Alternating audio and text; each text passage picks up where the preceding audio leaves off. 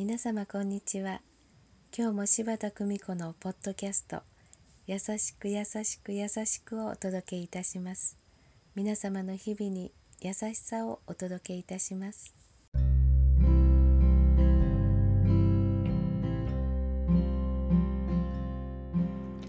見取り師柴田久美子でございます。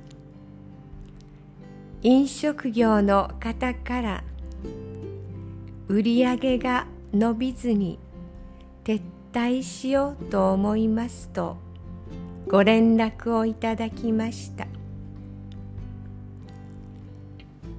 あなたの人生あなたがドライバーです。潔く撤退するのも良いでしょう。きっと前に明るい道が待っていると信じています。そう答えました。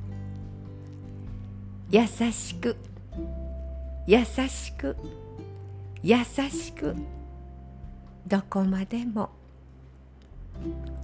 どうぞ皆様明るい時間をお過ごしくださいませ。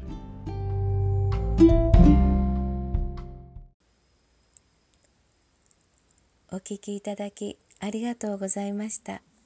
柴田久美子のポッドキャストぜひ次回もお楽しみに。